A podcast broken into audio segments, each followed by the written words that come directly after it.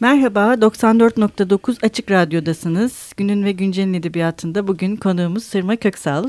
Biz burada, hoş geldin Merhaba, Sırma. hoş bulduk. Ee, biz burada ikinci kez e, bir yazar dışında, gerçi Sırma da yazar denemeleri var. Zaten yayınlanmış bir Okumanın Halleri diye bir kitabı var. Daha doğrusu kurmaca yazarı olmayan ikinci kişiyi davet ediyoruz. Ama günün ve güncelin edebiyatında bundan sonra güncel edebiyatın e, yazarlar dışında eleştirmenler, e, yayıncılar ve okurlarını da buraya davet etmeyi düşünüyoruz. Bu anlamda Sırma ilk konuğumuz aslında. E, kendisi yok bizim için bir şeref. İyi ki buradasın. E, Sırma uzun yıllardır aslında hem eleştirmen hem denemeci hem okur ama aynı zamanda profesyonel olarak yayın yönetmeni olarak da evet. e, yazarlarla ve güncel edebiyatta haşır neşir e, biri. Bugün biraz e, onun hem okur hem eleştirmen hem de e, yayın yönetmeni e, kimliğinden yola çıkarak güncel edebiyatı burada e, konuşmak istiyoruz. Aslında biraz şeyle başlayalım istersen yayın yönetmeni olarak hı hı. şu anda Sırma Köksal Can Yayınları'nın yayın evet. yönetmeni ve Can Yayınları uzun yıllardır hatta belki kuruluşundan itibaren e, güncel edebiyata önem veren hı hı. ve her daim güncel edebiyatı basan bir e, yayın politikası. Evet ama sadece güncelle e, kendini kısıtlayan bir yayın evi değil. Çok ciddi bir biçimde klasik listesi de olan bir yayın evi. E, edebiyatın aslında her alanına açık, her çağına açık bir yayın evidir can yayınları ama haklısın güncel edebiyat konusunda güçlüdür. Bugün Türkiye'de artık çağdaş klasik neredeyse sayılabilecek hı hı. yazarların birçoğunun hı hı. E, ilk kitapları can yayınlarıyla e, evet. yayınlan, can yayınları tarafından. Yani bir tür e, yeni yazarları e, kazandıran edebiyat dünyasında bir yayın evi olma özelliği var tabii can yayınlarının. Mesela bugün de e, ilk kitaplar yayınlıyor mu Can Yayınları? Yayınlıyor tabii ki. Tabii ki. Peki bunu niye önemsiyorsunuz? Mesela sizin yayın evi olarak.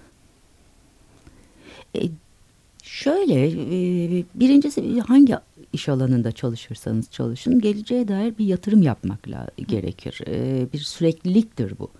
Dolayısıyla e, yeni yazarları yayınlamak bu anlamda hem işinizin gereği yeni bir Hı -hı. yatırım alanı olarak onları e, ortaya çıkarmak, yeni dosyalar yayınlamak hem de e, her ne kadar e, yayıncılık da bir ticaretse bir şirket tarafından yapılan e, götürülen bir iş olsa da yine de bir e, kültürel sorumluluk e, hı hı. bölümü var bunun.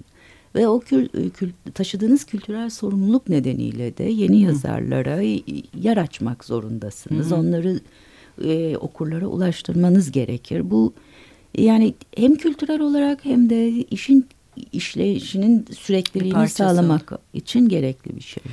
Peki mesela e, yani e, siz yeni bir yazarı nasıl seçiyorsunuz? Yani onu basmayı sonuçta bu çok hem riskli bir şey hı hı. ama aynı taraf bir taraftan da hani öyle bir yazar ortaya çıkıyor ki işte bu can yayınları örneğinde çok hı hı. var. Olağanüstü hı hı. bir yazarla tanışabiliyoruz hı hı. biz hı hı. bazen. Hı hı. Hani bunu bu nasıl işliyor sizin yayın evinde mekanizma e, olarak? Birincisi adı bilinen bir yayın evi olmanın büyük bir avantajı var. Ee, dolayısıyla bize birçok kişiden, okurlarımız olan insanlardan yeni dosyalar gelir. Ee, bunları inceliyoruz, okuyoruz. Ondan sonra iki tane editörümüz okuyorlar. Özellikle her dosyaya mutlaka bakılıyor. Onlar arasından bir ayrılanlar var. Ha bunlar olabilir diye ayrılanlar var. On, onlar arasından bir elemeye daha e, tabi tutulduktan sonra yılda ancak tabii ki iki tane, üç tane hı hı. gibi bir rakama iniyor bunlar. Ve onlar üzerine çalışılıyor, edit ediliyor ve ondan sonra yayınlanıyor tabii ki. Ha, risk mi? Evet risk ama yani hı. riske girmeden hiçbir şey yapılamaz. Tabii. Peki bir şey soracağım. Mesela bu çalışma sürecinde doğrudan editör ve yazar birlikte e, çalışıyorlar mı? Veya da e, peki bu mesela hani yazarların metinlerin aslında çok müdahale kelimesini kullanmak istemiyorum ama hani bir geçen dönemde bir tartışma da çıkmıştı. Hani Hı. editörün işlevi nedir? Editör ne işe yarar? Gibi bir şey. Ya da mesela şöyle söyleyeyim. Can yayınlarında güncel edebiyat yani sadece Hı. şey de değil yeni bir kitap değil can yayınlarında güncel edebiyatla ilgilenen bir editörün e, yazarıyla işbirliği nasıldır? Mesela? E, istersen önce e, editör ne işe yarardan başlayayım. E, Editör yabancı bir edebiyat örneği alınıp çevrilip yayınlanıyor değilse tabii kendi hı hı. ana dilinizdeki yeni oluşturulan bir kitaptan söz ediyorsak eğer editör yazarla metin arasındaki mesafeyi ayarlamaya yarar öncelikle. Hı hı. Çünkü her yazar hele de en başlardaysa hı hı. E, metni içinde kaybolur. Kendi metninin içinde hataları görmez olur. Körleşir bir süre sonra.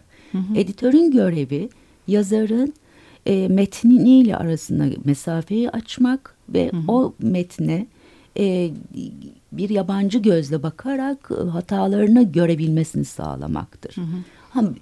Tabii ki bunu yaptığını yaparken yazarı incitmemek gerekiyor. Hı hı bunu didaktik bir biçimde olmaz şöyle yapmalısın böyle yapmalısınla hı hı. yürümez tabii ki. Bunlar fikir alışverişleri, sohbetler, hı hı. öneriler, konuşmalar, bazen kabul edilmesi, bazen reddedilmesiyle hı hı. böyle bir karşılıklı alışveriş süreci içinde hı hı. E, ilerler.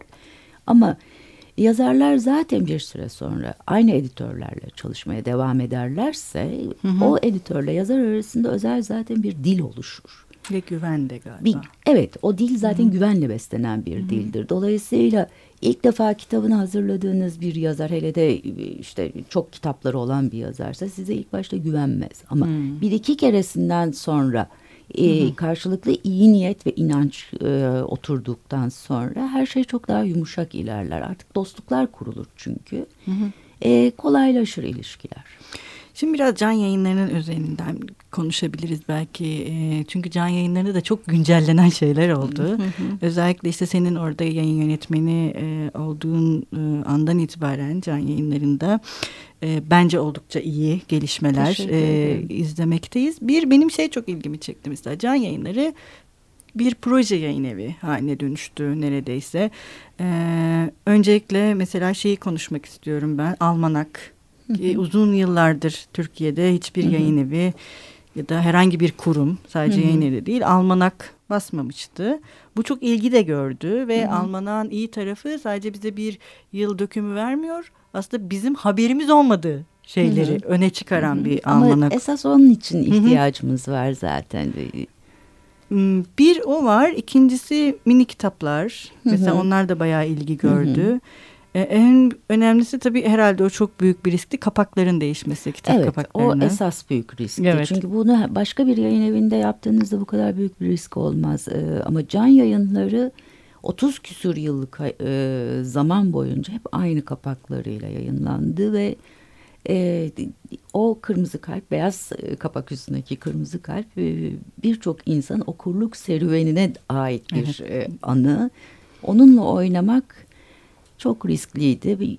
İtiraf ediyorum ki elim ayağım titriyordu. Çok korktum. Hatta ben bu kadar cesurca ileri atılmaktan yana da değildim. Ama hem Can hem Utku beni ikna etmeyi başardılar. beni ve geri kalan herkesi. Dolayısıyla öyle oldu değişim. Peki bu kitap e, kapaklarının değişimiyle birlikte e, özellikle hani e, güncel edebiyatın da aslında daha görünür olmaya başladığını e, tabii ki klasikler hala devam ediyor can yayınlarında. Evet.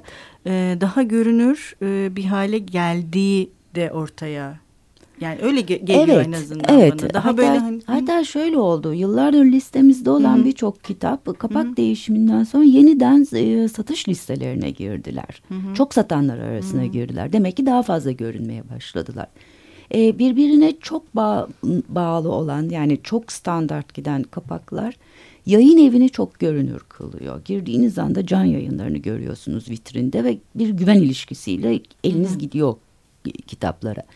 Ama e, bu değişiklikten sonra artık yazarları ve kitapları teker teker görmeye başladınız. Yani can yayınları aslında aradan çekilerek yazarları E, ve kitapları ortaya koydu bunu denedi ve başarılı oldu. Yani tabii ki bir takım okurlar Hı. hala eski kapakları istediklerini söylüyorlar. Hak veriyorum çünkü okurluk biraz da sapıkça bir şeydir. Böyle bağlılıklar vardır.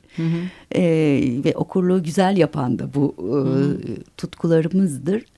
Ama e, öte yandan diğer e, geniş Hı. kitleler tarafından sanıyorum bu kapaklar daha çok kabul gördü. Sadece Erdal Öz'ün kitapları. Onu onlar, onlar çünkü kalıyor. o Erdal Hı. Öz'ün kendi tasarladığı bir kapaktır. Onu değiştirmek haddimiz değil diye düşünüyoruz. Onu öyle bırakacağız tabii ki. Ee, şimdi ikinci bölümde yine bu konuya devam edeceğiz ama biz bir ara veriyoruz programımızda. Ee, bugün seninle konuşmuştuk. Ee, e, Barış Demirel dinleyelim diye konuştuk. Ne kadar güzel. Temmuz. Thank you.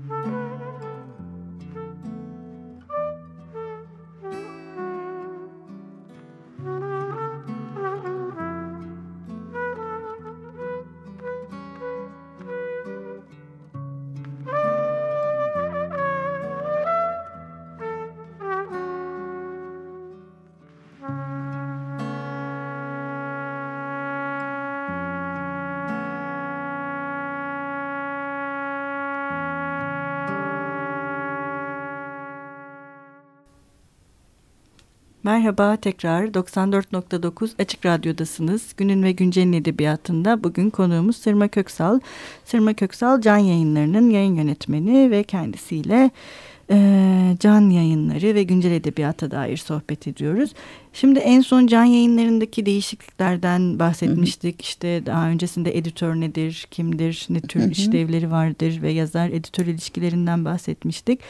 Ee, şimdi biraz eskilerinden de bahsetmek herhalde iyi olur Can Yayınları'nın. Ee, en son Cahit Sıtkılar çıktı. Evet. Üç kitap, üç cilt evet. halinde yayınlandılar. Onları ee, ben gördüm. Şiirler ve Ziya'ya mektuplar yayınlanıyordu zaten. Fakat e, diğer kitap ilk defa yayınlandı. Evet, bu Hakan Saz yayın hazırladı değil mi? Evet, Yazılar ve söyleşiler. Evet.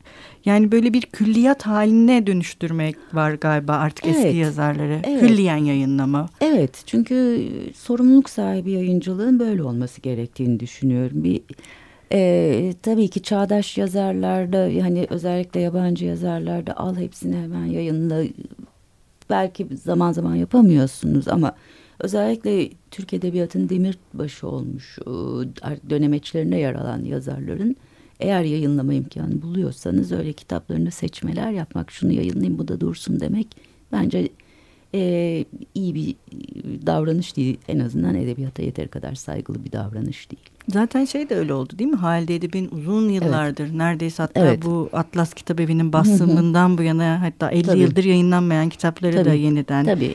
şey E çünkü yani Halide Edip'i yayınlamak gibi bir şans geçmiş elinize. E, bunun önünde yani saygıyla eğilmek gerekiyor ve Hı hı.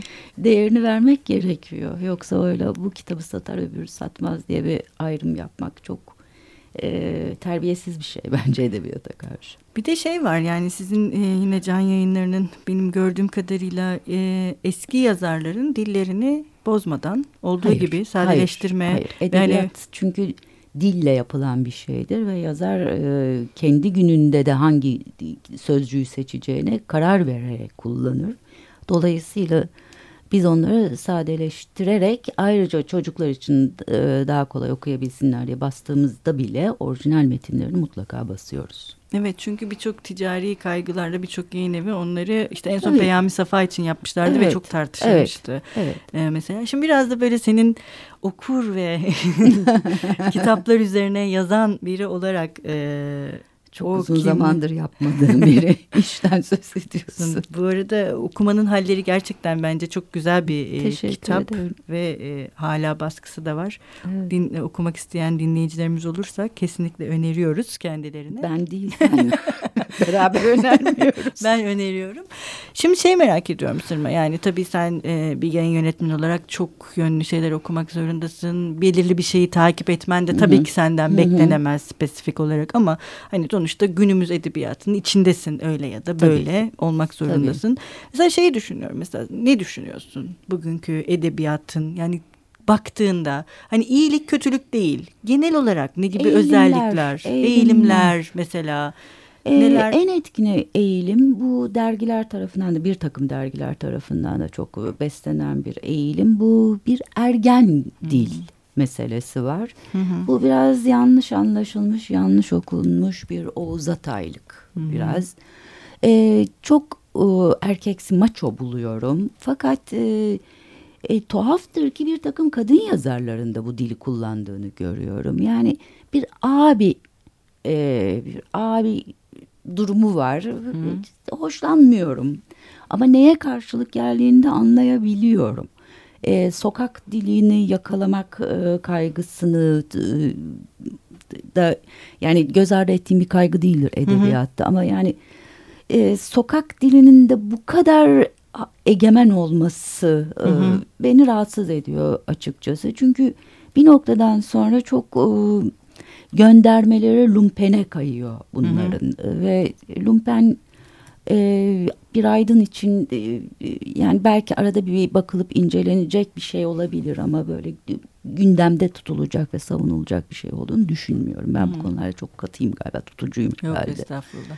Ondan sonra e, bir bu beni rahatsız ediyor. Zaman zaman başka bir takım kitaplarda da kurgunun sözün önüne geçtiğini düşünüyorum. Hmm. Çok fazla e, bu biraz yavaşladı yalnız bu dediğim abi edebiyat çok etkin olmaya başladı ama ondan öncesinde de sürekli bir yalan yanlış oradan buradan duyulmuş bir edebiyat her şeyden önce bir kurgu oyunudur cümlesinin Hmm. etrafından. O zamanlarda bir yanlış okunmuş Borges daha etkiliydi sanıyorum hayatımızda. Bir böyle sürekli bir böyle polisiye kurguyla iç içe Hmm. geçirilmiş ama neden anlatıldığı bilinmeyen hikayelerden oluşan böyle bazen çok parlak kurgular ama evet de ne? Hı hı. Ben bu kitabı niye Okuyorum. okudum? Bana ne Hı. demek için? Hı hı. Yani çok güzel bir oyun. Evet ama bu oyun oyun nereye kadar oyun? Ben çünkü evet kurgu çok önemlidir edebiyatta. Buna inanıyorum. Kurgusu bozuk bir kitabı okumak bir işkencedir. Buna da inanıyorum. Ama edebiyat eninde sonunda da bana bir şey söyler diye düşünüyorum. E yani e, örnek vermek gerekirse berbat kurgularla yazdığını söyler Nabokov Dostoyevski'nin ama Dostoyevski dünyanın en büyük yazarıdır. Hiçbir şeyi değiştiremez. Yani Evet. sonuçta edebiyat bize bir şeyi bir kurgu içinde söyler. Öyle sözsüz kurgu oyunları da hoşuma gitmiyor. E, son dönemlerde gene bir yükselen e, bazen fazlasıyla politik olma çabası olan metinler görüyorum. E, kimi zaman çok iyi şeyler çıkıyor. Bu saydığım üç E, tavırdan da çok iyi örnekler çıkıyor tabii. Hepsi berbattır anlamda söylemiyorum. E, ama edebiyatın kendisiyle ilgili sorunu taşıyan e, metinler gençlerde biraz zor oldu. Yani onda pek rastlamıyorum. Hı hı. Peki mesela eksikliğini düşündüğüm bir şey var mı? Şey hani ya evet böyle metinler üretiliyor falan ama keşke şöyle şeyleri de insanlar ne bileyim ya yeniden yazmaya başlasalar ya da ne bileyim şöyle temalar yeniden ortaya çıksa falan gibi Ha, düşündüğün şeyler öyle var mı? bakmıyorum. Çünkü e, temalar ve e, söylenmek istenilen söz, e, düşünülenler her zaman kendi çağının içinden oluşur. Dolayısıyla benim vakti zamanında çok severek okumuş olduğum Orhan Kemal'lerin bugün yazılabileceğini sanmıyorum. Bugün çünkü öyle bir dünya yok artık. E, ama tabii bir e, Keşanlı Ali Destanı Haldun Taner'in hiç eskimiyor. Bugünü belki çok daha iyi anlatan bir şey. E, bir metindir yani onu anmadan geçemem. Ama o- onun yanı sıra benim çok e, severek okuduğum yeni edebiyatçılar içinde Sine Ergün var. E, gerçekten özel olduğunu düşünüyorum. Çok e, tasarruflu yazan, e, çok e, sözünü çok e, nasıl diyeyim küçülterek Rafine. rafin yani çok kompakt demek Hı hı, istiyorum da e, yanlış bir şey söylemek istemiyorum. Çok böyle özünün etrafında kozasını kurup özünü dağıtmadan ve çok şeyle ölçüsünde söyleyen bir yazar olduğunu düşünüyorum. E, genç yazar sa- sayalım yaşıtım olduğu için e, akranım olduğu için memnuniyetle ama yeni bir yazar olarak konuşamayız tabii Şule Gürbüz'ü çok Evet. özel bir yere koyuyorum. Müstesna. Evet. Evet. Peki madem şimdi Sine Ergül, Şule Gürbüz e, bunlar da böyle arka arkaya geldi. Yani tabii ben kendi adıma şey diye düşünüyorum mesela günümüz kadın yazarlarını çok cesur buluyorum metinlerle. Her zaman cesurdular. Hı hı. Her zaman çok cesur olduklarını düşünüyorum. Her çağda, her koşulda yani bir haldeydi. Bir, Hı hı. e, bize bugün hiç e, sıkıcı bile gelebilir belki zaman zaman yer yer e, ama kendi çağı için ne kadar cesur olduğunu düşün. İşte bir Nezihe Meriç'in kendi Hı hı. çağında ne kadar yeni, taze Sevgi ve Soysal, sol, e, Leyla Erbil yani Hepsi, bütün bir evet. e, imlayı değiştirmeyi göze Hı hı. alabilmek bunlar çok özgü yani çok özgüvenli ve cesur hare- Yani e, günümüz- tavırlardır. Yani günümüz kadın yani yazar- Suat tabii, tabii. katarız yani birçok. Yani günümüz kadın yazarlarının da o mirası yani cesur olma mirası da devam E, çünkü zaten kadın olarak hayata başladığınızda cesur olmak zorundasınız. E, Yani çünkü size hayat içinde biçilmiş rol o kadar geri planda ki zaten o geri planda kalmamak e, adımını ilk attığın anda zaten o bir cesaret gösterisi. Dolayısıyla kadınların e, kaybedecek daha az şeyleri oluyor o kararı verdikten sonra. Doğru. Bir de e, ben şeyi çok önemsiyorum ve senin de çok haklı olduğunu düşünüyorum. Programın başında söylediğim bu yanlış okunmuş Oğuz Atay hikayesinin. Gerçekten bugünün edebiyatındaki bu eril ve ergen dilin e, Evet. ne kadar hani Ee, biz yanlış okumalar toplumuyuz. Ee, bir araştırmada da okuduğunu anlamak konusunda en alt seviyede yer almışız. Ee, ben e, bunun gibi birçok şeyin e, yanlış okunduğunu düşünüyorum. Sadece Oğuz Atay'ın değil, parodinin, parodi yani yazarın parodisini yaptığı bir şeyi gerçek sanıp kendine bundan bir karakter aramak. Ee, bunu Don Quixote'da da yapıyoruz mesela. Yani e, Cervantes'in sevmediği bir karakterdir Don Quixote ve sevmediği için bu adamla alay etmek için yazar. Don Quixote romanının mükemmel bir roman olması kitabın değeri ayrıdır. Biz Don Quixote e, romanını sevmek ayrıdır. Don Quixote karakterini sevmek ayrıdır. Biz marifet sanıyoruz Don Quixote'lu. Don Quixote dediğin kendi yalan yanlış doğrularını hiç tartmadan biçmeden onun bunun üstüne e, sille tokat yürüyen bir e, sersem. Yani şahane bir karakter değil ama biz bunu bunu da marifet sanıyoruz. Sanıyorum bu, bu genel sorgulama yeteneğiyle ilgili bir şey ve kolay geliyor. Doğru. Bu örnekleri buralardan bulmak. Bir de şey gibi yani kolay gelmenin dışında hani herkes Oğuz Atay'a hayran okudum ve ben hayranım. de hayranım çok iyi şey, bir yazar bunu ama şeye dönüştürmek hani. çok iyi bir yazar ama albayım albayım bir parodi. Değil mi o kadar evet. Ee, Sırma çok teşekkür ederiz ben teşekkür katıldığın ederim. için. Umarız seni başka bir zaman tekrar e, burada görebiliriz. Çok sağ ol geldiğin için. Ben teşekkür ederim. Ee, görüşmek üzere. Hoşçakalın.